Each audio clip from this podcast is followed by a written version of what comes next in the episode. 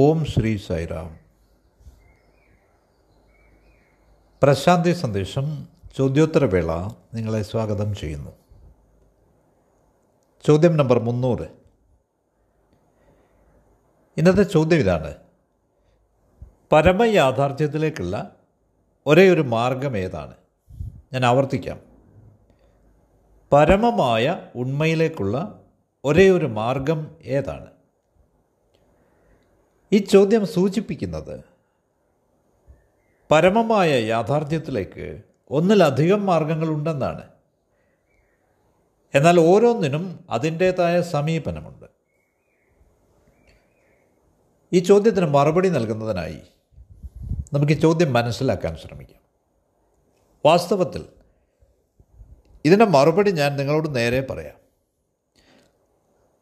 സകല ജീവികളിലും കുടികൊള്ളുന്ന ആത്മാവിനെ ദർശിക്കുന്നതാരോ? ആത്മാവ് സകല ജീവികളിലും നിറഞ്ഞിരിക്കുന്നത് ദർശിക്കുന്നവനാരോ? ആ വ്യക്തി ഈശ്വരനെ ദർശിക്കുന്നു. ഇതിനർത്ഥം ഞാൻ എല്ലാ ജീവികളിലും ആത്മാവിനെ ദർശിക്കുന്നു. ആത്മാവ് സകല ജീവികളിലും കുടികൊള്ളുന്നു. ഇത്തരത്തിലുള്ള സമീപനം മാത്രമാണ് പരമമായ യാഥാർത്ഥ്യത്തിലേക്ക് നയിക്കുന്ന ഒരേ ഒരു മാർഗം.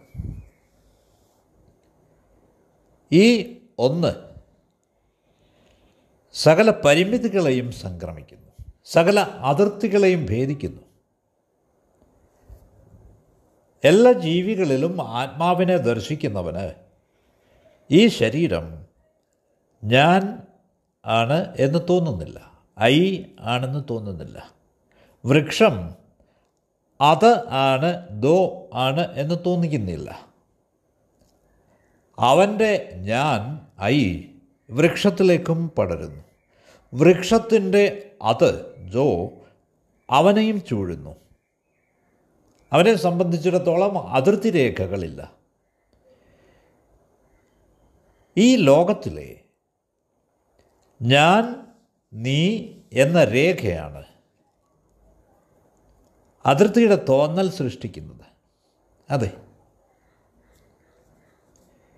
ഞാൻ നീ ഇവയുടെ ഇടയ്ക്ക് ഒരു അതിർത്തി തോന്നിക്കുന്നു എന്നത് അർത്ഥമാക്കുന്നത് നിങ്ങൾ സ്വയം വേറിട്ടവനാണെന്ന് നിങ്ങൾക്ക് തോന്നുന്നു എന്നാണ്.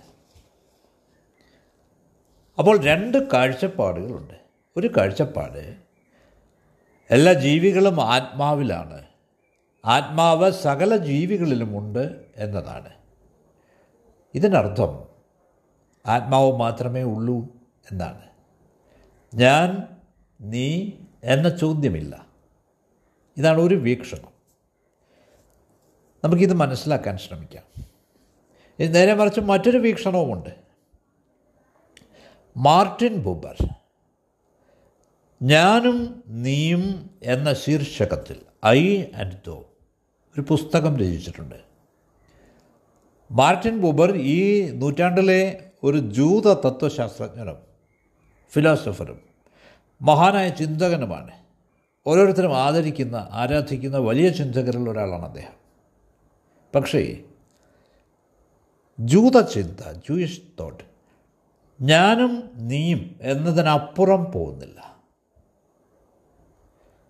ഞാനും നീയും തമ്മിലുള്ള ബന്ധങ്ങളെക്കുറിച്ച് അഗാധ പഠനങ്ങൾ നടത്തിയിട്ടുള്ള ആളാണ് അദ്ദേഹം. അദ്ദേഹം പറയുന്നത് ജീവിതത്തിൻ്റെ ഏറ്റവും ഉന്നതമായ അനുഭവങ്ങൾ സംഭവിക്കുക, എനിക്കും നിനക്കും ഇടയ്ക്കുള്ള തികഞ്ഞ ബന്ധത്തിലാണെന്നാണ്, റിലേഷൻഷിപ്പിലാണെന്നാണ്. ഇതർത്ഥമാക്കുന്നത് ബൂബർ ഞാനും നീയും എന്ന തത്വശാസ്ത്രത്തിൻ്റെ അഥവാ വേറിട്ട് നിൽക്കുന്നതിൻ്റെ വക്താവാണെന്നാണ്. ഈ ബന്ധത്തിലാണ് പൂർണ്ണത ഇരിക്കുന്നതെന്നാണ് അദ്ദേഹം അവകാശപ്പെടുന്നത്. അതാണ് ബൂബറുടെ കാഴ്ചപ്പാട്. എന്ന് തന്നെയല്ല, ആർക്കും തന്നെ ഒറ്റയ്ക്ക് വളരാൻ കഴിയില്ല എന്നാണ് അദ്ദേഹത്തിൻ്റെ തോന്നൽ. ഒരു തരത്തിൽ ആർക്കും ഒറ്റയ്ക്കാവാൻ പറ്റില്ല. എന്തെന്നാൽ അവൻ ഒറ്റയ്ക്കാണെങ്കിൽ കൂടി അവൻ വളരെ അസന്തുഷ്ടനായിരിക്കും. ഇതാണ് മാർട്ടിൻ ബൂബറിൻ്റെ വീക്ഷണം. ഇത് മനസ്സിലാക്കിയിരിക്കേണ്ടതാണ്. എന്തെന്നാൽ പൗരസ്ത്യ ചിന്ത ഇതിന് നേരെ വിപരീതമാണ്. നേരെ വിപരീതം. കിഴക്ക് പറയുന്നത് നിങ്ങൾ എത്ര കൂടുതൽ ഏകാന്തതയിലേക്ക് പോകുന്നുവോ, എലോൺലെസ്സിലേക്ക് പോകുന്നുവോ, അത്ര കൂടുതൽ നിങ്ങൾ ഏകാന്തനാവുന്നു, കേവലമായി ഒറ്റയ്ക്കാവുന്നു, അത്രയും കൂടുതൽ നിങ്ങൾ വളരുന്നു എന്നാണ്. അപ്പോൾ പൗരസ്ത്യ തത്വചിന്ത ഏകാന്തതയിൽ വിശ്വസിക്കുന്നു. അത് ബന്ധത്തിൻ്റെയോ ബന്ധരാഹിത്യത്തിൻ്റെയോ പ്രശ്നമല്ല. അല്ല, ബൂബറിൻ്റെ വീക്ഷണത്തിന് നേരെ എതിരാണത്. ജൂത തത്വചിന്ത അതിനെ മറ്റേ അറ്റത്ത് നിന്നുകൊണ്ടാണ് വീക്ഷിക്കുന്നത്. അത് പറയുന്നത് നിങ്ങൾ എത്രയധികം ഏകാന്തതയിലേക്ക് പോകുന്നുവോ നിങ്ങൾ അത്രയധികം ദരിദ്രനും നികൃഷ്ടനും ആയിത്തീരുമെന്നാണ്. എന്തുകൊണ്ടെന്നാൽ ബന്ധങ്ങളില്ലാതെ വളർച്ച സാധ്യമാവില്ല. അപ്പോൾ ബന്ധം എത്ര ആഴത്തിലാണോ അത്ര കൂടുതൽ നിങ്ങൾ വളരും. ബന്ധത്തിൻ്റെ പരമമായ ആഴം ഞാനും നീയും തമ്മിലുള്ള അടുപ്പത്തിലാണ് എന്നാണ്. നിങ്ങൾ ആരോടെങ്കിലും താങ്കളെന്ന് പറയുമ്പോൾ, ദോ എന്ന് പറയുമ്പോൾ, ഇതിലൂടെ നിങ്ങളും ഒരു നിശ്ചിത ഉയരത്തിലെത്തുകയാണ്. നിങ്ങൾ ആരെയെങ്കിലും സ്നേഹത്തോടെ അഭിസംബോധന ചെയ്യുമ്പോൾ നിങ്ങളും പരിവർത്തനം ചെയ്യപ്പെടുകയാണ്. ഇത് നല്ലതാണ്. ഈ മാനം, ഈ ഡയമെൻഷൻ മൂല്യവത്താണ്. എന്നിരുന്നാലും ഈ ലോകത്ത് രണ്ട് തരത്തിലുള്ള ജനങ്ങളുണ്ട്. കിഴക്കും പടിഞ്ഞാറും ഈ രണ്ട് തരത്തിലുള്ള ജനങ്ങളുടെയും പ്രതീകങ്ങളായി തീർന്നിരിക്കുന്നു, സിംബലുകളായി തീർന്നിരിക്കുന്നു. അതെ, അവ രണ്ട് വിപരീത അർത്ഥങ്ങളാകുന്നു, ഓപ്പോസിറ്റ് ഹാൽസ്. യുങ്, കാൾ ഗുസ്താവ് യുങ് രണ്ട് തരം വ്യക്തിത്വങ്ങളെയാണ് അംഗീകരിക്കുന്നത്. ശരിക്കും അങ്ങനെയാണ് താനും. ഒരു കൂട്ടർ അന്തർമുഖരാണ്, ഇൻട്രോവേർട്സ്. മറ്റേ കൂട്ടർ ബഹിർമുഖരും, എക്സ്ട്രോവേർട്സ്. അന്തർമുഖൻ ഏകാന്തതയിൽ വളരുന്നു. അവൻ എത്ര കണ്ട് ഒറ്റയ്ക്കാണോ അത്ര കണ്ട് അവൻ വളരും. അപരൻ്റെ സാന്നിധ്യം അവന് ദോഷം ചെയ്യുന്നു. ഒരാൾക്കൂട്ടത്തിൽ നിന്ന് മടങ്ങുമ്പോഴൊക്കെ തനിക്കെന്തോ നഷ്ടമായതായി അവന് തോന്നുന്നു. മറ്റൊരു വ്യക്തിയെ കണ്ടുമുട്ടുമ്പോഴൊക്കെ താൻ താഴേക്ക് പതിച്ചതായി അവന് തോന്നുന്നു. ആരോടെങ്കിലും സംസാരിക്കുമ്പോൾ തൻ്റെ ഉള്ളിൽ എന്തോ അസ്വസ്ഥതയുണ്ടാക്കുന്നതായി അവന് തോന്നുന്നു. അവൻ നിശബ്ദനായിരിക്കുമ്പോൾ, ഏകാന്തതയിൽ താനൊഴികെ മറ്റാരും അവിടെ ഇല്ലാത്തപ്പോൾ അവൻ്റെ ആത്മാവ് വിഹായസിലേക്ക് പൊങ്ങിപ്പോകുന്നതായി അവന് തോന്നുന്നു. ഇതാണ് അന്തർമുഖം. കിഴക്ക് ഈ അന്തർമുഖത്വത്തിൻ്റെ പ്രതീകമാണ്. അതുകൊണ്ട് കിഴക്കുത്ഭവിച്ച മതങ്ങൾ ഏകാന്തത, വിജനത, സന്യാസം, ബന്ധങ്ങളിൽ നിന്ന് മുക്തി, സ്വാതന്ത്ര്യം ഇവയ്ക്ക് പ്രാധാന്യം നൽകി. നേരെ മറിച്ച് ഇന്ത്യക്ക് പുറത്ത് പടിഞ്ഞാറ് ഉത്ഭവിച്ച എല്ലാ മതങ്ങളും ജൂതമതത്തിൽ നിന്നാണ് ഉണ്ടായത്, യഹൂദമതത്തിൽ നിന്ന്. അതുകൊണ്ട് ഇന്ത്യയിൽ ജനിച്ച എല്ലാ മതങ്ങളുടെയും വേരുകൾ ഹിന്ദുമതത്തിലാണ്. ഇന്ത്യക്ക് പുറത്തുത്ഭവിച്ച എല്ലാ മതങ്ങൾക്കും വേരുകൾ യഹൂദമതത്തിലാണ്, ജുദായുസത്തിലാണ്. അതെ, ഈ ഹിന്ദുമതവും യഹൂദമതവും മാത്രമാണ് അസൽ മതങ്ങൾ, ഒറിജിനൽ റിലിജിയൻസ്. മറ്റെല്ലാ മതങ്ങളും ഇവ രണ്ടിൻ്റെയും ശാഖകളാണ്. ഹിന്ദുമതം അന്തർമുഖമാണ്, യഹൂദമതം ബഹിർമുഖമാണ്. ഇക്കാരണത്താലാണ് ഹിന്ദുക്കൾക്കൊരു ജൂതനെ മനസ്സിലാക്കാൻ കഴിയാത്തത്, അതുപോലൊരു ജൂതന് ഹിന്ദുവിനെ മനസ്സിലാക്കാൻ കഴിയാത്തത്. ഈ രണ്ട് വീക്ഷണങ്ങളുടെയും ഒരു സംഗമം ഒന്ന് സങ്കല്പിച്ച് നോക്കൂ, ഭാവനയിൽ കാണൂ. വളരെ പ്രയാസകരമായിരിക്കും, അത് വളരെ പ്രയാസമായിരിക്കും. എന്തെന്നാൽ അവ വളരെ വിഭിന്നങ്ങളാണ്. ഒരു ജൂതൻ പറയുന്നു, ഞാൻ ഒറ്റയ്ക്ക് മരിക്കും, ഞാൻ മുരടിച്ച് പോവും. മനുഷ്യനും ഈശ്വരനും തമ്മിലുള്ള ബന്ധത്തിലാണ് എല്ലാ വളർച്ചയും. ബന്ധം എത്ര ദൃഢമുള്ളതാവുന്നോ എൻ്റെ പ്രജ്ഞാബോധവും കോൺഷ്യസ്നസ്സും വളരും. അതുകൊണ്ട് ഭാര്യയും കുട്ടികളും ഇല്ലാത്ത ഒരു ജൂത ജ്ഞാനിയെയും നിങ്ങൾ കാണില്ല. ഒരു ജൂത യോഗി സമൂഹത്തിൻ്റെ ഒരു ഭാഗമായിരിക്കും. അയാൾ ലോകത്തെ ഉപേക്ഷിക്കില്ല, അയാൾക്ക് ആ ആശയം ഉൾക്കൊള്ളാൻ പോലും പറ്റില്ല. ഇതിന് വിരുദ്ധമായി അയാൾക്ക് മറ്റുള്ളവരെക്കാൾ അധികം ബന്ധങ്ങളുണ്ടാവും. എന്തെന്നാൽ അയാളുടെ ധാരണ തന്നെ തനിക്ക് എത്ര കൂടുതൽ ബന്ധങ്ങളുണ്ടോ അത്രയധികം താൻ വളരുകയും ഒരാന്തര ബന്ധം വികസിപ്പിക്കുകയും ചെയ്യുമെന്നാണ്. ബന്ധുത്വം അഥവാ ഈ അന്യബന്ധമാണ് ഇൻ്റർ റിലേഷൻഷിപ്പ് വളർച്ചയ്ക്കുള്ള അയാളുടെ മാർഗം. ഇതാണ് ജൂത സമീപനം. ചുരുക്കത്തിൽ ഞാൻ പറയട്ടെ, ജൂത സമീപനം വിശ്വസിക്കുന്നത് ബന്ധങ്ങളിലാണ്, പരസ്പര ബന്ധങ്ങളിലാണ്. ജൂത ചിന്ത പറയുന്നത് പരമമായി മനുഷ്യൻ ഞാൻ ആയി തുടരുന്നുവെന്നും ഐ മാനവവംശം മുഴുവനും നിങ്ങൾ ദോ ആയിരിക്കും എന്നുമാണ്. മുഴുവൻ വിശ്വവും നിങ്ങൾ ആയിരിക്കും, ദോ ആയിരിക്കും. മനുഷ്യൻ ഞാൻ ഐ ആയി തുടരും. ഇത് രണ്ടിനും ഇടയ്ക്ക് ഞാൻ നിങ്ങൾ ഇവയ്ക്കിടയിൽ നടക്കുന്ന ആ സംഗമത്തിൽ കൂടിച്ചേരലിൽ മനുഷ്യൻ്റെ ആത്മാവ് പരമമായതും തികഞ്ഞതുമായ വളർച്ചയിൽ എത്തിച്ചേരും. പക്ഷേ ജൂതചിന്ത ഇതിനപ്പുറത്തേക്ക് വളരില്ല. മറ്റു വാക്കുകളിൽ പറഞ്ഞാൽ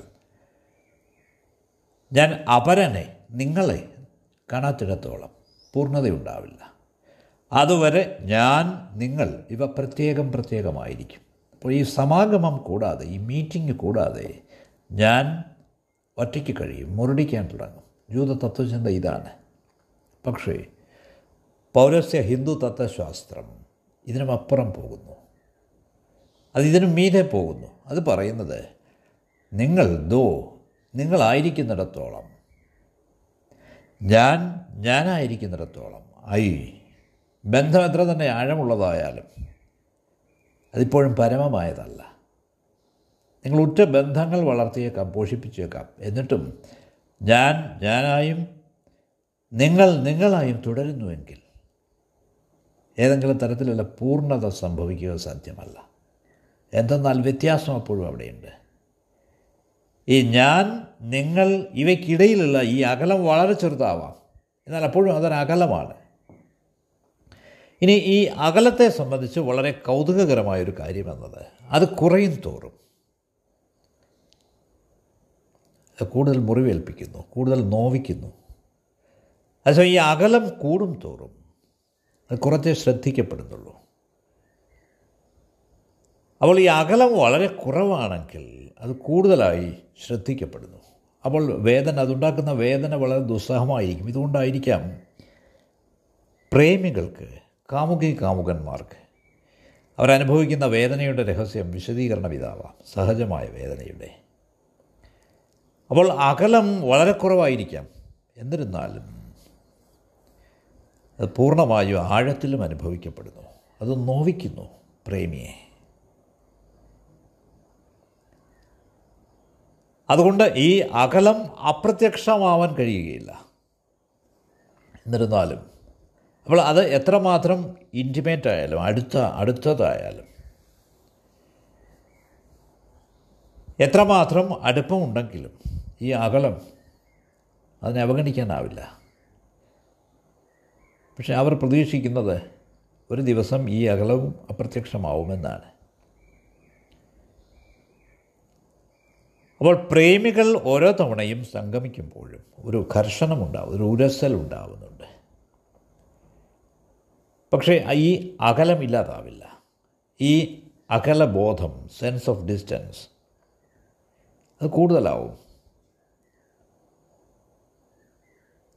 എന്തുകൊണ്ടെന്നാൽ അത് കൂടുതൽ വേദനിപ്പിക്കും, അത് കൂടുതൽ വേദനിപ്പിക്കും എന്തുകൊണ്ടെന്നാൽ ഈ അകലം ഇല്ലാതാവണം എന്നാണ് ആഗ്രഹം. അപ്പോൾ തീരം ഇപ്പോൾ അത്ര അടുത്താണ്, നിങ്ങൾക്ക് കൈ നീട്ടിയാൽ മറ്റേ ആളിനെ തൊടാം, സ്പർശിക്കാം. പക്ഷേ ഈ സ്പർശം അഥവാ ഈ ഫീലിംഗ് ഓഫ് വൺനെസ്, ഒന്നാണെന്ന ഭാവം, അത് സംഭവിക്കുന്നില്ല. അപ്പോൾ ആ അകലം അവിടെ തന്നെ ഉണ്ടാവും. നിങ്ങൾ ഈശ്വരൻ്റെ തൊട്ടടുത്ത് ചെന്നാൽ തന്നെ പ്രേമികളുടെ ഭാഷ തന്നെയാണ് സംഭവിക്കുന്നതെങ്കിൽ പോലും ഞാനും നീയും, ഐ ആൻഡ് തോ, ആ അകലം തുടരുന്നു, ദ ഡിസ്റ്റൻസ് കണ്ടിന്യൂസ്. അതുകൊണ്ടാണ് ഉപനിഷത്തിൻ്റെ രചയിതാക്കൾ, ഋഷിമാർ പറയുന്നത് ഒരുവൻ്റെ ആത്മാവ് സകല ജീവികളിലും ഇല്ലെങ്കിൽ, സകല ജീവികളും ഒരുവൻ്റെ ആത്മാവിലില്ലെങ്കിൽ, അത് ഞാനായി തീർന്നില്ലെങ്കിൽ, ഞാൻ അതായി തീർന്നില്ലെങ്കിൽ ആ അകലം അവിടെ തുടരും. അപ്പോൾ പ്രിയ പ്രിയതമൻ ആയിത്തീരാനും പ്രിയതമൻ പ്രിയയായി തീരാനുമുള്ള ആ ജമ്പാണിത്, ചാട്ടമാണിത്. ഇത് അവസാനത്തെ ചാട്ടമാണ്. അവിടെ ഭക്തൻ ഭഗവാനാവുന്നു, ഭഗവാൻ ഭക്തനുമായി തീരുന്നു. ഇത് ലാസ്റ്റ് ജമ്പാണ്. ഇവിടെ ആര് ആരാണ് എന്നത് വ്യക്തമല്ല. ആര് ആരാണ് എന്ന് അറിയപ്പെടുന്നില്ല. ഹൂ ഈസ് ഹൂ, അതിവിടെ it is no longer known. അതുകൊണ്ട് ഉപനിഷത്തിലെ ഋഷി പറയുന്നു, സകല ജീവികളിലും കുടികൊള്ളുന്ന ആത്മാവിനെ, ബ്രഹ്മനെ ദർശിക്കുന്നവനാരോ? അതുപോലെ ആത്മാവ് ബ്രഹ്മൻ സകല ജീവികളിലും നിറഞ്ഞിരിക്കുന്നത് ദർശിക്കുന്നവനാരോ? അതാണ് പരമ യാഥാർത്ഥ്യം. മറ്റു മാർഗം ഇതല്ലാതെ മറ്റു മാർഗങ്ങളില്ല. ധിഷണയ്ക്ക് ചിന്തിക്കാനും ഗ്രഹിക്കാനും കഴിയുന്ന അവസാനത്തെ പ്രസ്താവനയാണിത്, അന്തിമ പ്രസ്താവം. ഇതിനപ്പുറം, ഇതിനതീതമായി സംവേദനത്തിൻ്റെ ലോകം അവസാനിക്കുന്നു. The world of perception ends. അതിനുശേഷം ചിന്തയ്ക്ക് യാതൊരു സാധ്യതയുമില്ല. There is no possibility for thinking. നിങ്ങളുടെ സമയത്തിന് നന്ദി. നമ്മൾ അടുത്ത വേള കാണും. സൈറാം.